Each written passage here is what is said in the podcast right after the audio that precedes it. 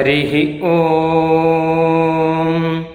वषट्ते विष्णवास आकृणोमि तन्मे जुषस्व शिपिविष्ट हव्यम् वर्धन्तु त्वा सुष्ठुतयो गिरो मे यूयं पात स्वस्तिभिः सदा नः हरिः ॐ வேதத்தில் சொல்லப்பட்ட யாகாதிகளை அனுஷ்டிப்பதற்கு தேவையான மூன்று அல்லது ஐந்து அக்னிகள் அதை நாம் பெறுவதற்கு அடிப்படையான ஆதாரத்தை பற்றி இதுவரை நாம் சொல்லிக்கொண்டு வந்தோம். ஆதானம் செய்வதற்கு முன் எப்படி தூய்மை செய்து கொள்ள வேண்டும் என்பதையெல்லாம் விளக்கமாக சொன்னோம். அந்த சந்தர்ப்பத்தில் குஷ்மாண்ட ஹோமத்தை பற்றிய பேச்சு வந்தது. குஷ்மாண்ட ஹோமத்தை செய்ய வேண்டியதன் அவசியத்தையும் அதுக்கு இன்றியமையாத தன்மையும் கொஞ்சம் விளக்கி சொன்னோம்.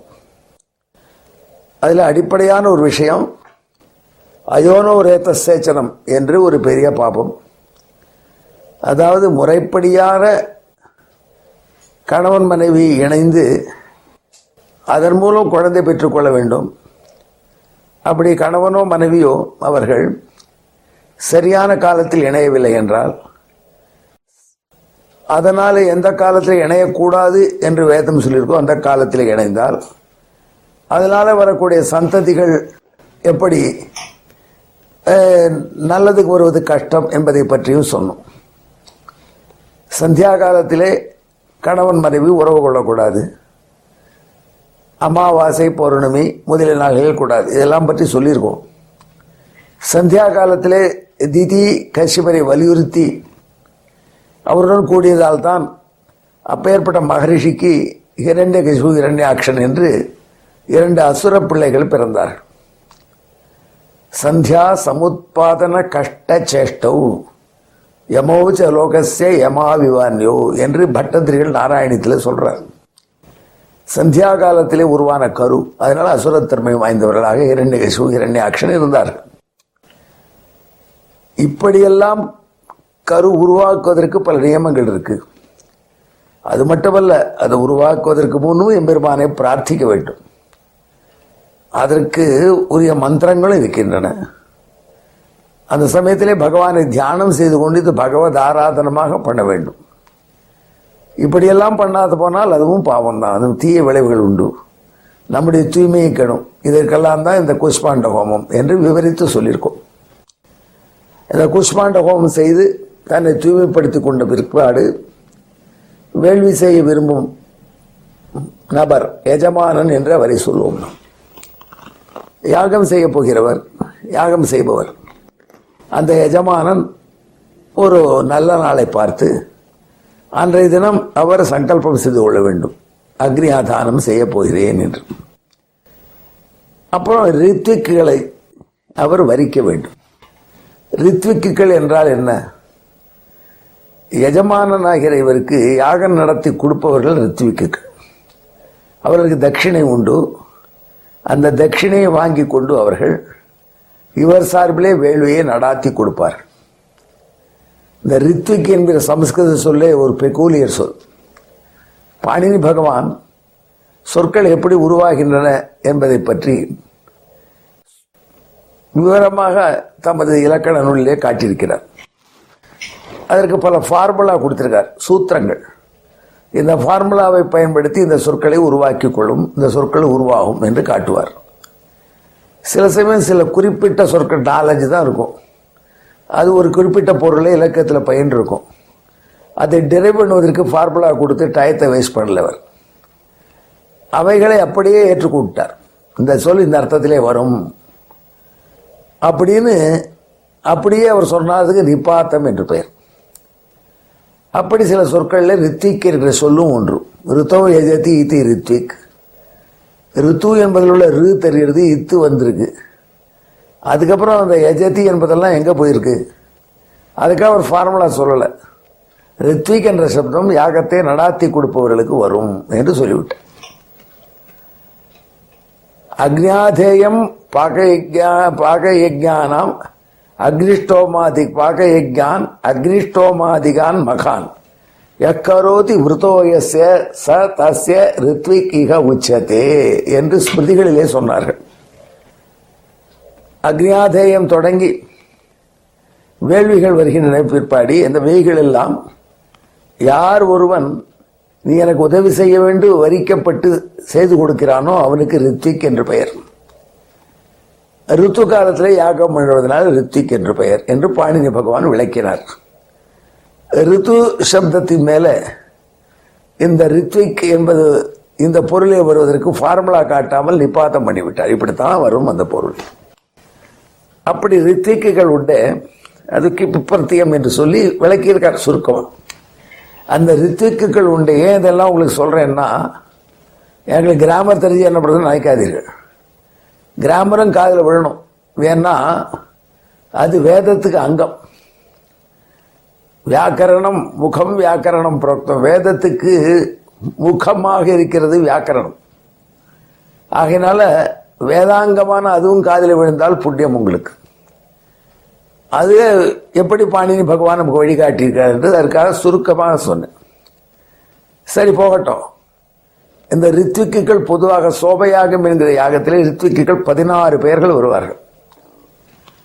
உதவிக்கு யாகம் செய்து வைப்பதற்கு. பதினாறு பேர்கள் என்பது எப்படி வருதுன்னா எஜமானன் நாலு ரித்திக்கு தான் மெயினாக ஏற்பாடு பண்ணிட்டா அவருக்கு அசிஸ்டன்ட் மூணு மூணு பேர் ஒருத்தருக்கும் அந்த நாலு பேருக்கும் வேதத்தில் டெக்னிக்கலாக பெயர்கள் உண்டு. அதாவது ஹோத்தா என்று ஒருவர் உத்காத்தா என்று ஒருவர் அத்வரியு என்று ஒருவர் பிரம்மா என்று ஒருவர். இந்த ஹோத்தா தான் ஹோமம் பண்றவர். உத்காதா என்பவர் சாமகானம் அனுபவர். அத்வரியு என்பவர் எல்லாத்தையும் லீட் பண்ணி நடத்தி வைப்பவர். பிரம்மா என்பவர் ரெஃபரி எல்லாத்தையும் பார்த்து சரியா போறதான்னு சொல்றார். இப்படி பொதுவாக புரிஞ்சுக்கலாம். இந்த ஹோதா உத்காதா அத்வரியு பிரம்மா இவர்களுக்கு மூன்று மூன்று அசிஸ்டண்ட்டுகள் ஒவ்வொருக்கும் உண்டு. ஆகையினால three plus one into four sixteen ரித்விக்குகள் வருவார். அந்த ரித்விக்குகளை எஜமானன் வரிக்க வேண்டும். நீங்கள் இந்த யாகத்திலே எனக்கு உதவி செய்யுங்கள். என்று அந்த ரித்விக்குகளை இவன் கேட்டு வரித்து கொண்டு அவர்கள் உதவியுடன் யாகம் செய்ய வேண்டும். உண்மையில் வேடிக்கை என்ன என்றால் யாகம் செய்யக்கூடியவருக்கு வேலை குறைச்சல் இவா தான் நிறைய வேலை செய்வா. இவர் யாகம் பண்றாரு சொல்றபோது அவர் பண்ணுறதில்ல இவா தான் நிறைய வேலை பண்ணுவா. அத்வரிக்கு ரொம்ப வேலை ஜாஸ்தி அதில். அப்படி வேலை பண்ணுவார்கள். அது எப்படி இருக்குன்னா இவர் ஒன்றுமே செய்யாமலே செய்கிற மாதிரி இருப்பார். இதை பற்றி மார்க்க கவி அழகாக ஒரு ஸ்லோகம் சொல்கிறான் அதையும் நீங்கள் கேளுங்களேன். தர்மர் ராஜசூயாகம் பண்ணுறார் தர்மபுத்திரர். அந்த ராஜசூயாகத்தில் தர்மபுத்திரர் எப்படி இருந்தார்னா சாங்கிய புருஷன் போல இருந்தார்.